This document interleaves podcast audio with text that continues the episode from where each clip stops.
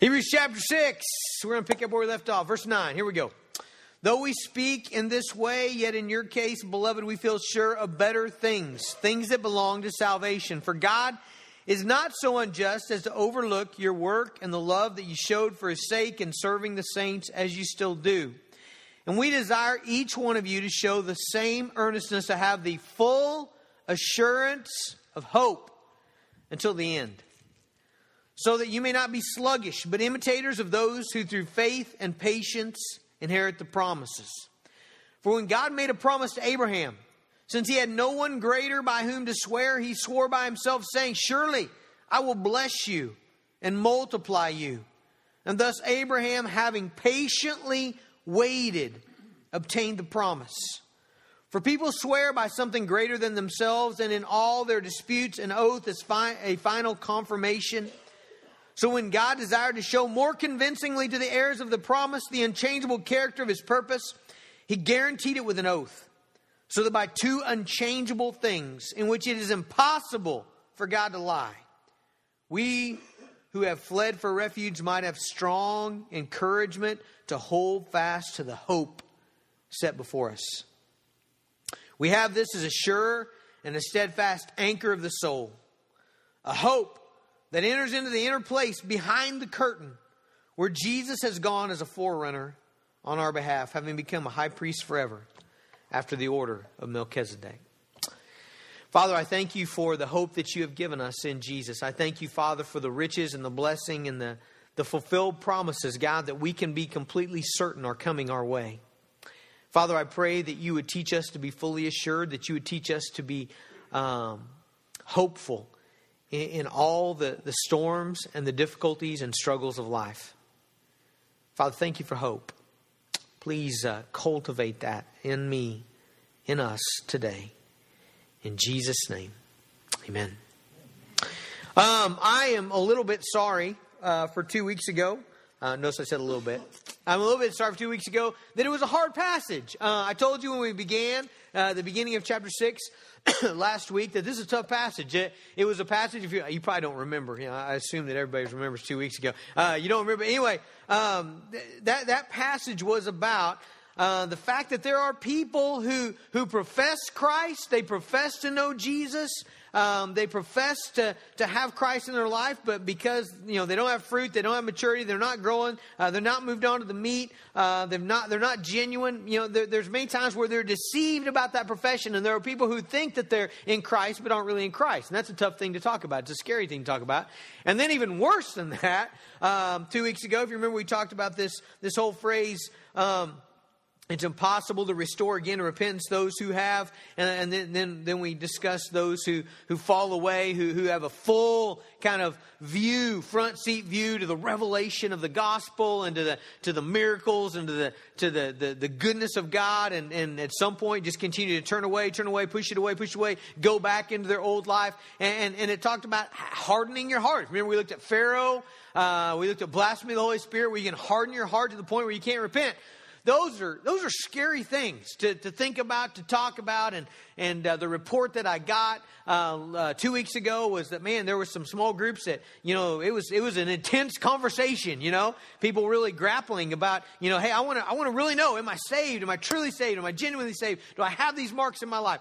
And, and so I say I'm a little sorry because I, I hate to, you know, cause angst and, and difficulty, but I'm not a lot sorry because I think that's the purpose of this passage. I think Hebrews chapter 6, those first nine verses are, are, are, are, are verses that are meant to make red flags go up if, if there are red flags that are needed in your life. They're verses that are meant to, to kind of awaken you to the fact that maybe you're not where you need to be and maybe you need to move and, and get, get to where you need to be or maybe, maybe you don't have what you thought you had. And, and those are life and death and eternal issues. And so I'm thankful for the writer of Hebrews. I'm thankful that we had two weeks ago uh, to talk about that hard passage. However, I want to do exactly what this guy does, okay? So after he speaks eight verses of really hard stuff, you know what he does in verse 9?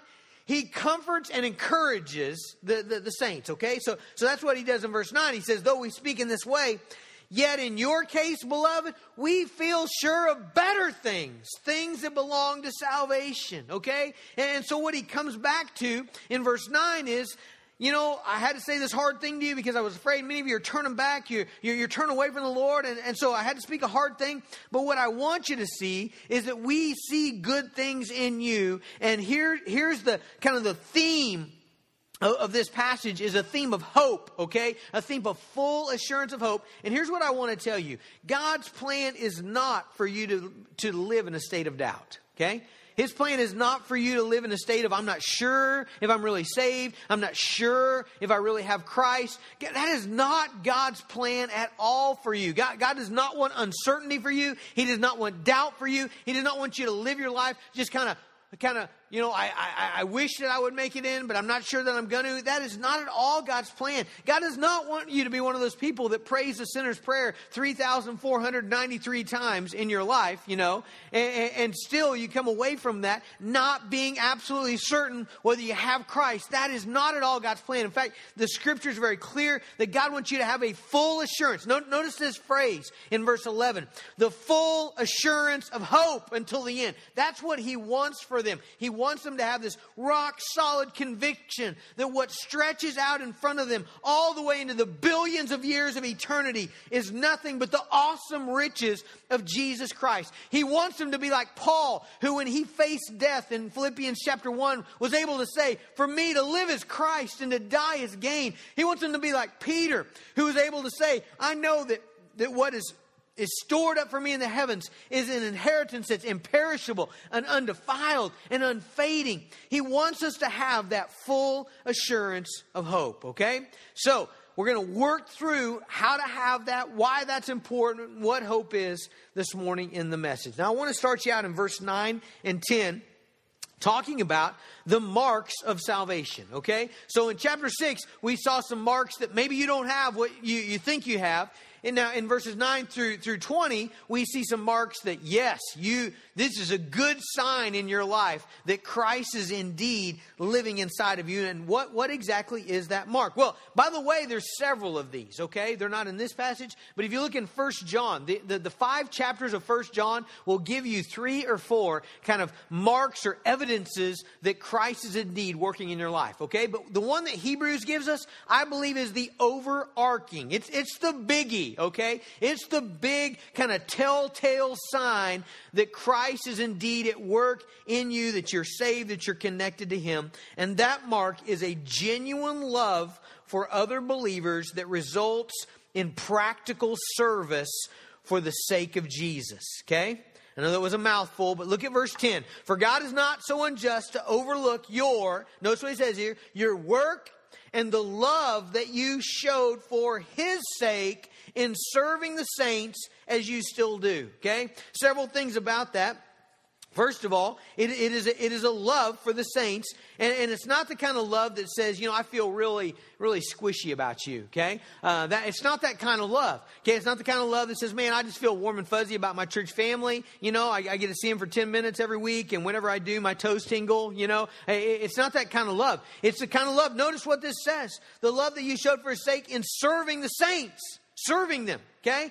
So, so this is a kind of love, this is a biblical love that's very practical. It, it's a kind of love that says, man, I see you have a need. I see you have a hurt. I see you have a burden. I see you have a struggle. I, I, I see you, I see you can use encouragement or prayer, and I want to meet that need. I, I want to engage in your life, okay? It's that kind of love. And, and it's a kind of, uh, it's a kind of service for the sake of, of Jesus, okay? It, it, it's, it's not, it's not just wanting to do the right thing. It's not just, well, you know what, this makes me look good, or I don't want to look bad, or I feel guilty, or I feel obligated. This is, I love Jesus.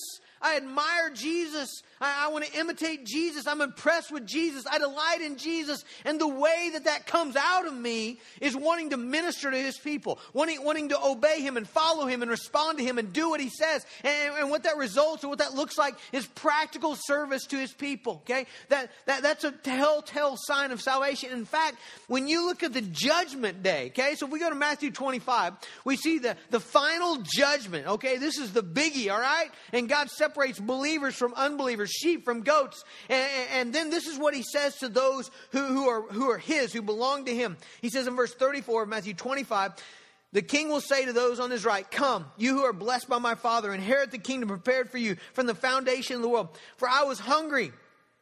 What happened? You gave me food. I was thirsty. You gave me drink. I was a stranger. You welcomed me. I was naked. You clothed me. I was sick. You visited me. I was in prison. You came to me. And then the righteous will answer him, Lord, when did we do all those things? When, when did we feed you, give you drink, visit you, uh, clothe you, all those things? In verse 40, the king will answer them, Truly, I say to you, as you did it to one of the least of these, my brothers, you did it to me. All right, so Jesus backs that up in, saying, whenever we love Him and, and, and, we're delighted in Him and we trust Him and we want to follow Him, and that results in practical, need meeting service and love to other people, we're doing it for Him. We're doing it to Him.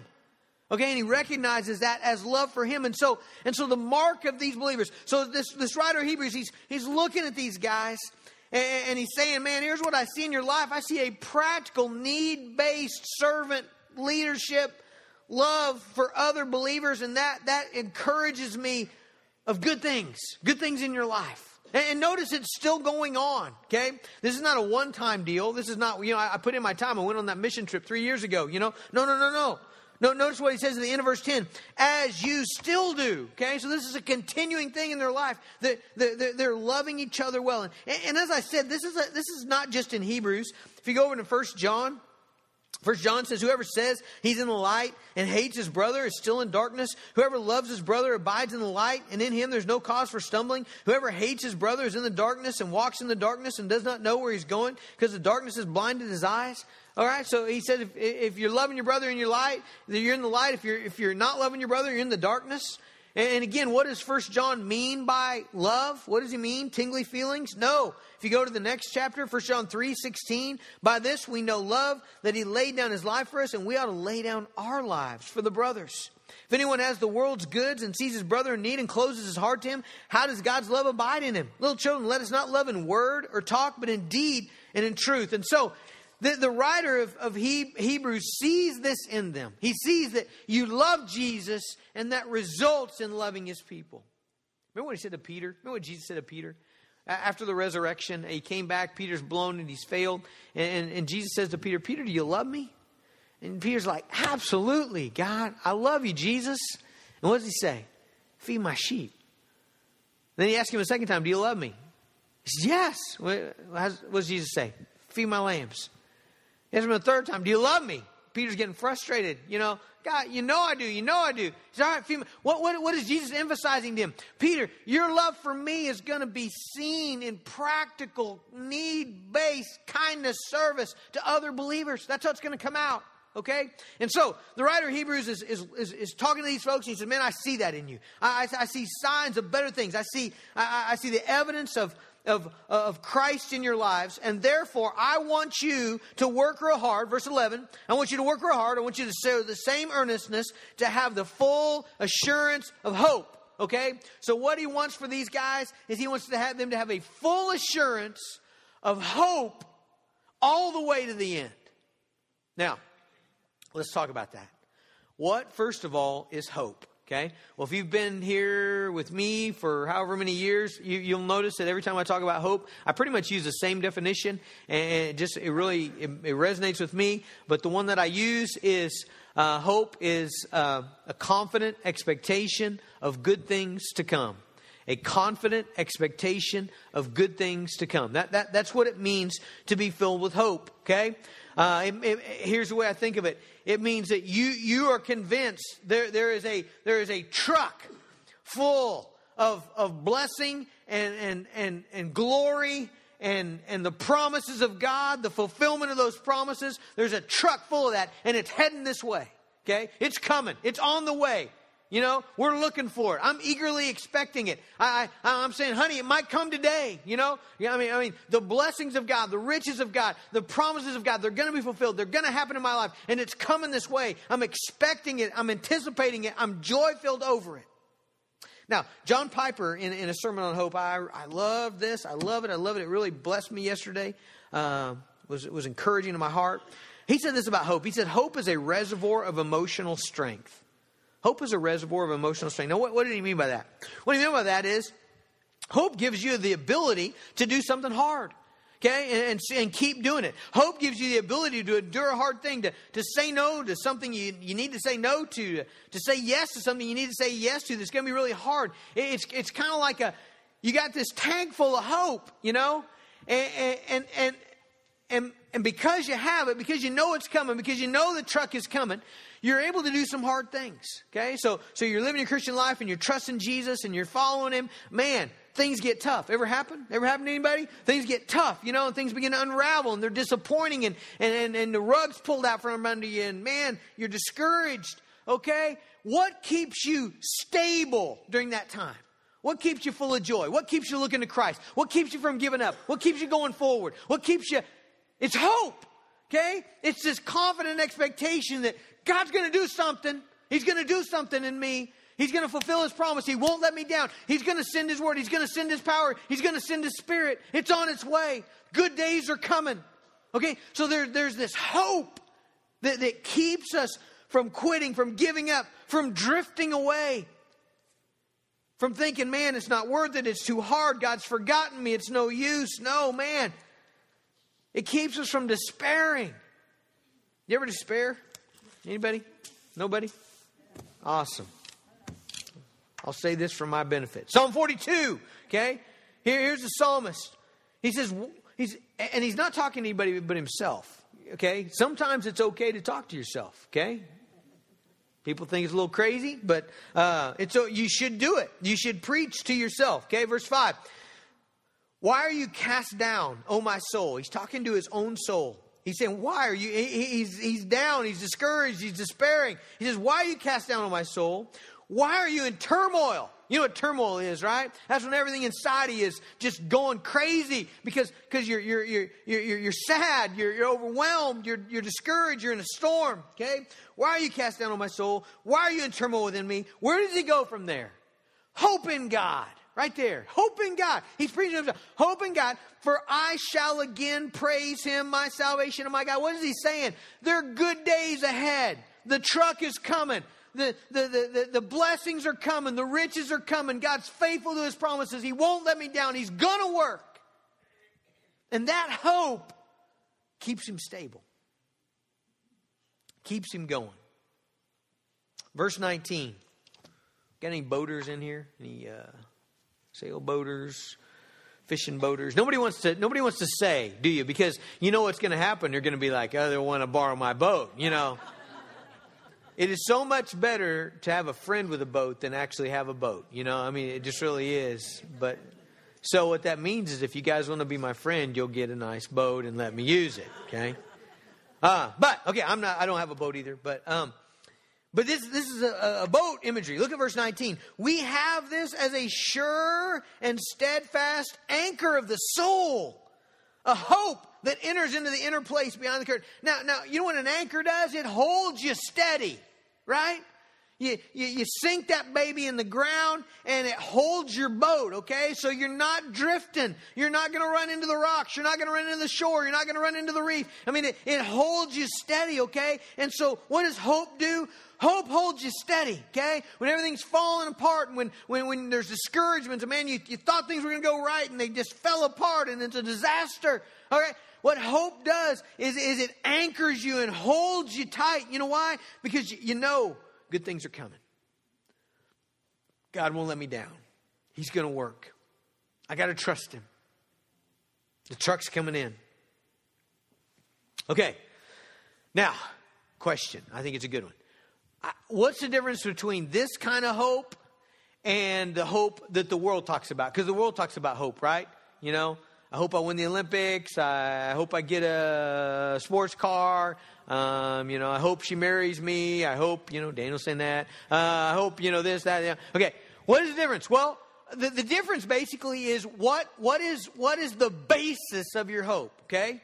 So, um, you know, let, us just, let's just say that, um, let's say that Gracie says, I want to grow up and be a, I, no, let's say Gracie says, I'm going to grow up and I hope to be a millionaire. Okay. I hope to be a millionaire. Okay, so what is Gracie's hope built on?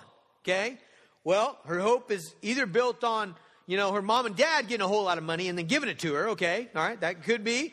Uh, it could be built on she's going to work really hard and she's going to have some kind of marketable skill that people really want and she's going to make lots of money. Okay, or her hope could be built on she's got a business idea and she she her hope is based on the fact that she's going to build her business and she's going to get a, a, a slice of the market that, uh, that nobody else has. And, the, and that no other competition will come in, or, or her hopes built on that the economy will, will go a certain way and that it will stay that long enough for her to make that, that amount of money. And uh, what, what I'm telling you is her hope is built on a whole lot of stuff that she can't actually control. They might happen. I hope it does, Gracie. If it does, remember the little people, okay?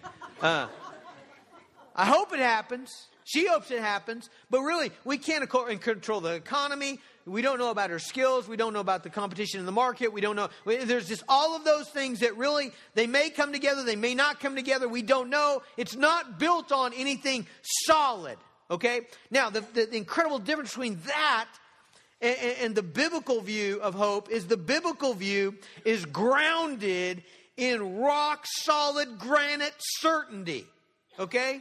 Okay, unmovable certainty because it is grounded in the everlasting promises of God.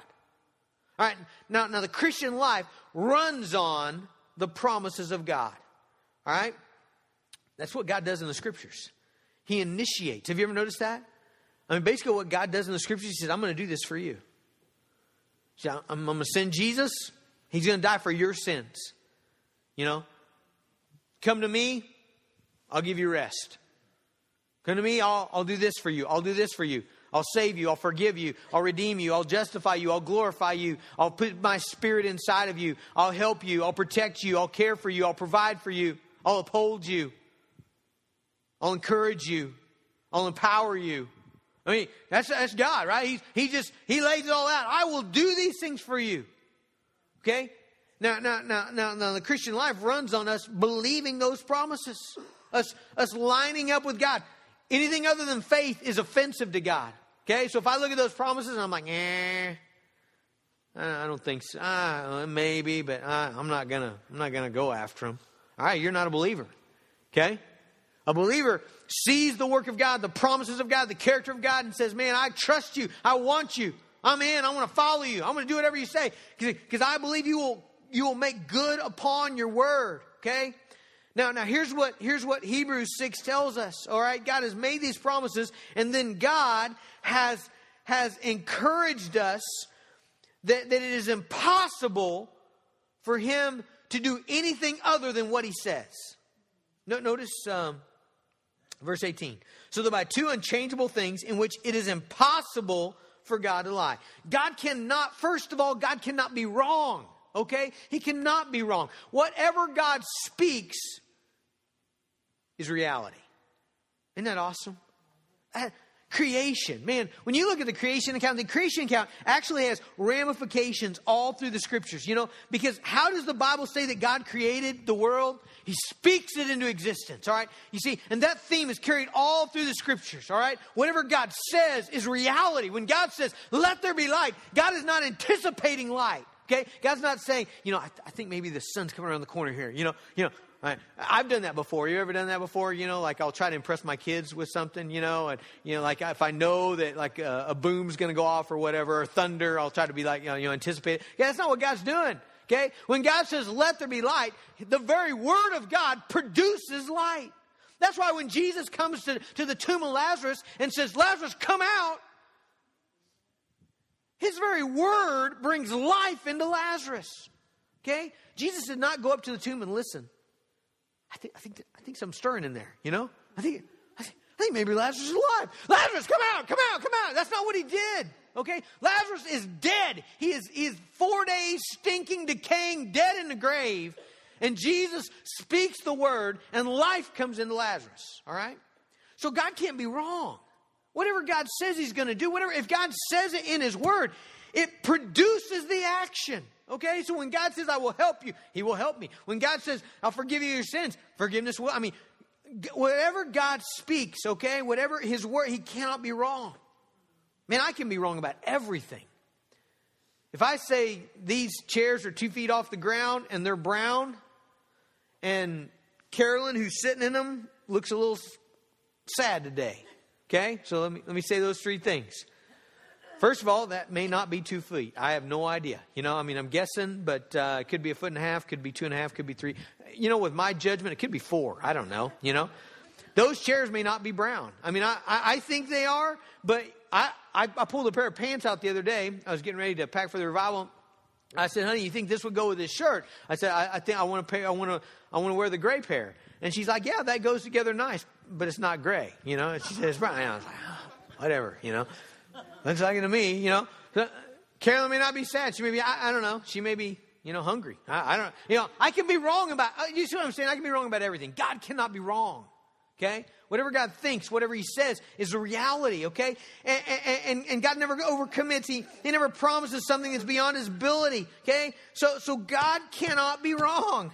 All right? But not only cannot, God can't be wrong, but just to encourage us, okay? Just to give you the full assurance of hope, just to, to build up your confidence in Him. You know what He does? He swears an oath. Genesis 22 is when this happens. Okay? We read it here in Hebrews 6, but Genesis 22 is when it actually happened.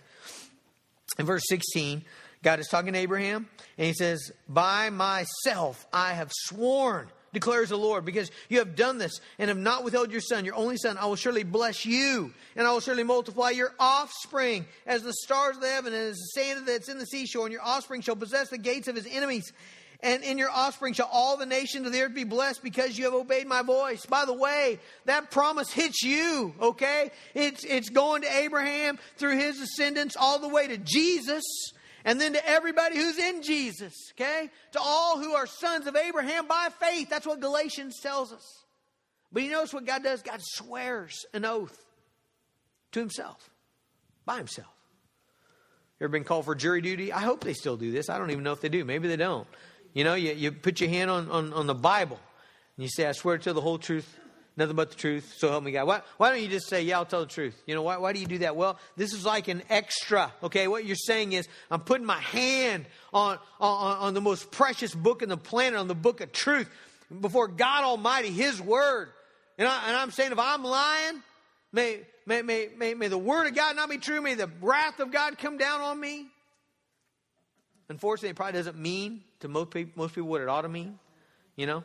But you know what I mean by swearing on something, right? Probably when you're a kid, you'd say something like, you know, I swear on my little my, my grandma's grave, you know, I'll bring you a Twinkie tomorrow if you'll give me your Twinkie today, you know, and and you picture grandma because she's the most special person in all the world and you love her more than anything and her grave is a sacred place and you'd never dishonor her. And so that's why you say, I'm going to swear on that. Right? So God's looking for what, what does God swear on? You know, Bible, grandmas. What, what is he? Man, he picks himself. You know why? Because there's nothing more valuable, there's nothing more, more honoring and glorifying in the world than his own glory. And so he says, I'm telling you, church, I swear on myself that I will do this.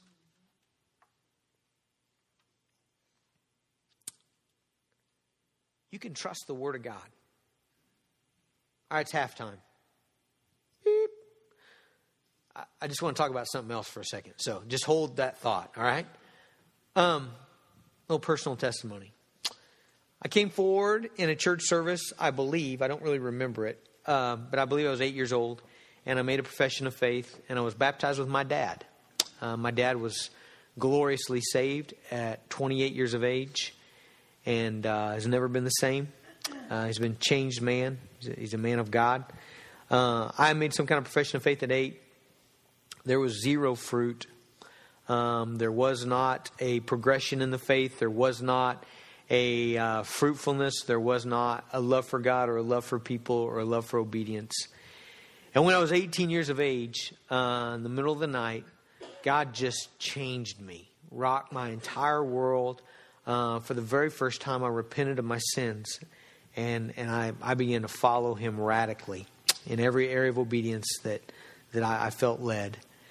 Um, a few years after that, as I was trying to unpack my salvation, I began to have doubts about my salvation. And, and my doubts occurred to, like, well, when was I really saved? And what was that when I was eight? And, you know, did, did I mean it then? But, but if I, if I didn't mean it then, well, did I know that I didn't mean it? When I was 18, did I know that I didn't mean when I was eight? And did I clarify that? And did I say the right words?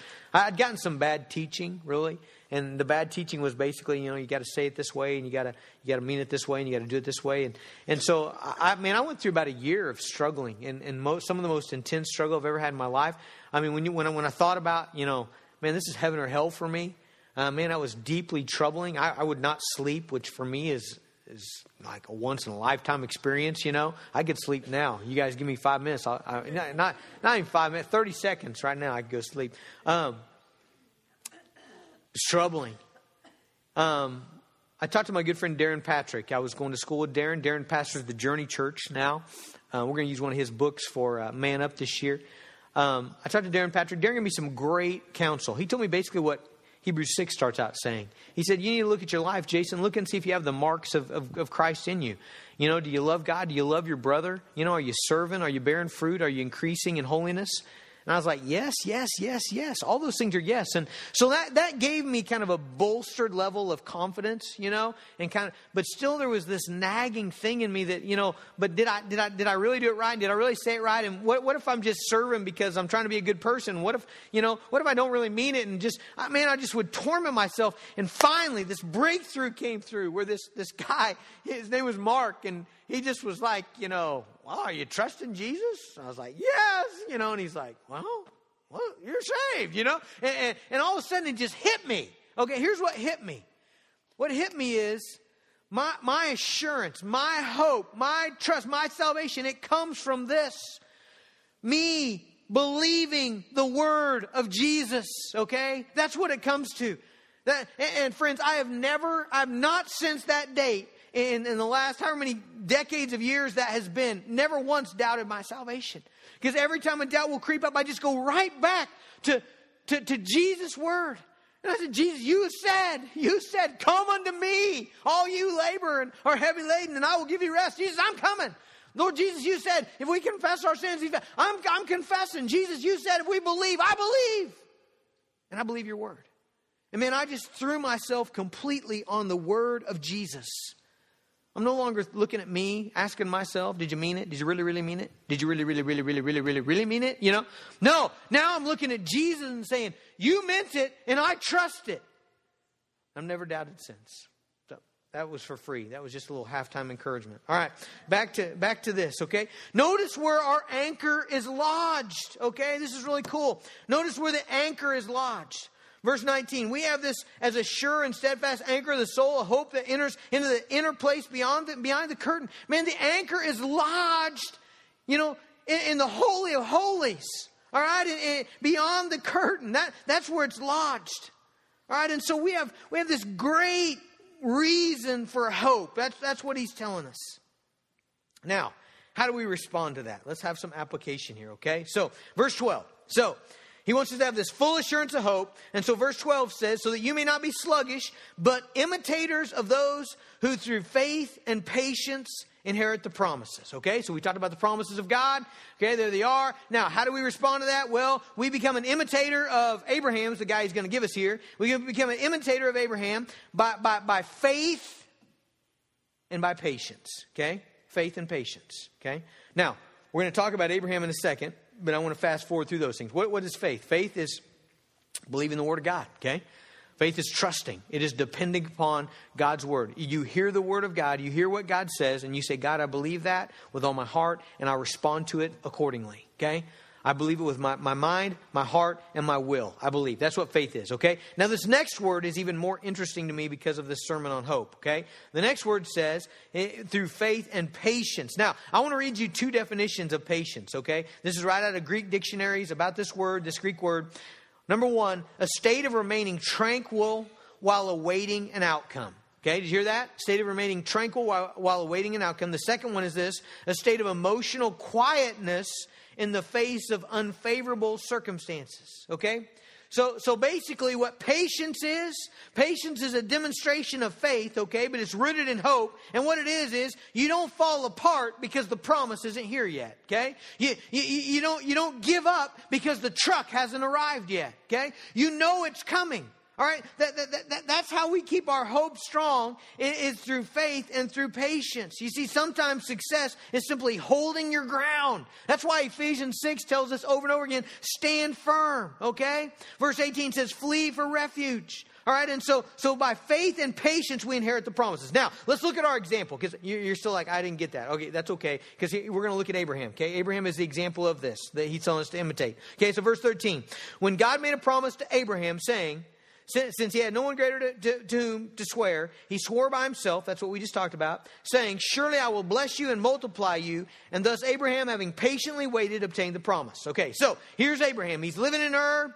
Uh, he's, he's, he's farming, got, got uh, sheep and herds and flocks and doing well, country where he grew up. And God speaks to him. Okay? So God's word comes to Abraham and it tells Abraham a promise. It says, Abraham, I'm going to bless you. I'm going to multiply you. You're going to have children. You're, you're going to, through you, all the nations of the earth are going to be blessed. All right? So he gives Abraham a promise. How does Abraham respond? He responds in faith, okay? That's the beauty of Abraham. That's why he's the man, that's why he's the father of faith, okay? Galatians tells us Abraham believed God and it was counted to him as righteousness. All right, so Abraham says, God, I believe you're going to do that. I believe you're going to bless me. I believe you're going to give me a child. I believe you're going to give me sons. I believe you're going to give me grandchildren. I believe you're going to bless the whole world through me. I mean, it's an incredible, outstanding promise, but God, I believe that you will do what you said. So Abraham packs up his things and he begins to follow God. Why? Because if you believe, you're going to follow, right? I mean, that's what it means. I mean, so it means to trust him. You're going to follow. So he packs up his things and he takes off okay? And, and, he follows God throughout his whole life, trusting the Word of God, believing the Word of God, all the way up to the pinnacle, okay? The Super Bowl of Abraham's life is Genesis 22, okay? And that's when he has Isaac finally. He's got a son. He's got a boy. He's got, he's got, you know, God's fulfilled his promise. And then God says, All right, Abraham, now I want you to take him on top of the mountain and I want you to give him back to me. I want you to sacrifice him to me. And Abraham trusts God. Okay? He trusts that God will somehow, some way, in some miraculous resurrection manner, somehow God will pull this out. And so he obeys because he trusts God completely, okay? Abraham was a man of faith, all right? So read verse 12 again. So that you may not be sluggish, but imitators of those who through faith, that's just what we talked about. So what do you got to do there? You got to trust God's word. You got to trust him. All right, but now Here's the part that, that, that produces hope, okay? Through faith and patience, inherit the promises. All right, so what is this patience? This patience is this emotional stability while you're waiting for the promises to arrive, right? If you don't have hope, remember, if, you, if you're not sure the truck is coming, if you don't have confidence that, that God is, is around the corner, He's going to bless you. Around the corner, He's going to take care of you. Around the corner, it's coming. He, he's he's going to give you what you need. Okay, if you don't have confidence in God that way, you're going to fall apart emotionally. You're, you're going to be angry. You're going to be bitter. You're going to be resentful. You're going to want to quit. You're going to want to give up. Okay? So, what does Abraham do? He not only believes God, but he also, look at verse 15. And thus, Abraham having patiently, everybody see that? Patiently waited obtained the promise. Can you imagine? He's 75 years old. God appears to him. Says, Abraham, you're going to have a son. He's 75 years in one month. What does he say to Sarah? Honey, you feel anything? You feel different? You feel sick? 75 years in two months. What does he say? Sarah, I think you gained a little weight. You think maybe, maybe, huh? You know? 80 years. Sarah's sick of him, okay? Because, you know, no baby yet, right? 85, 90. They're really old now, right? Way past childbearing age. 95, 99. That's pretty, you know, not a lot of babies born at that age, okay? Abraham waits patiently. Listen, listen to Romans 4. Romans 4:18. In hope, this is Abraham, in hope he believed against hope that he should become the father of many nations. As he had been told, so shall your offspring be. He did not weaken in faith when he considered his body, which was as good as dead, since he was about a hundred years old, or when he considered the barrenness of Sarah's womb. No distrust made him waver concerning the promise of God, but he grew strong in faith as he gave glory to God. In hope versus hope. Isn't that awesome? How good are you at waiting?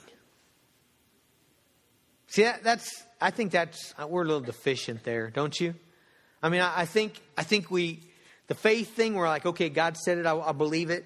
Okay, but man, whenever, whenever the storm comes and whenever things aren't happening and whenever things start unraveling and whenever they seem like they're not going the right direction and things are not good, that's when we're tempted to, to give up, to peel off, to lose our emotional stability. Okay? And so, so the scripture's telling us God's plan for you is to have the full assurance of hope. Okay? God's plan for you is, is to be convinced, man, the promises are on their way. God's truth, God's work is on its way. And so, so I'm going to stay emotionally secure. I'm going to stay stable. That's the way I think of it. I'm not going to fall apart. I'm going to, I'm going to stay in a posture of, of waiting for God to do what He said He would do. Why? Because God cannot do anything but do what He said He would do. And if He said it, it's coming. And I'm going to live in hope. I want you to have hope. I want to have hope. Let's ask God. Lord, I, I pray that you would help us, God, to, to learn to wait uh, patiently. God, to learn to stay in a posture of faith, to stay in a posture of anticipating, of watching, of eagerly expecting, of, of joyfully anticipating your work and your word and your promises and the fulfillment of all that you said you would do. And God, I just pray that you would help us not to be doubters. God, help us not to be fall aparters. God, help us help us to learn to, to stay in a posture of hope. Thank you, God, that we have full certainty today that you're going to do everything you said you would do. All the good things, God, are, are going to be done and accomplished in us. And we give you praise for that in Jesus' name.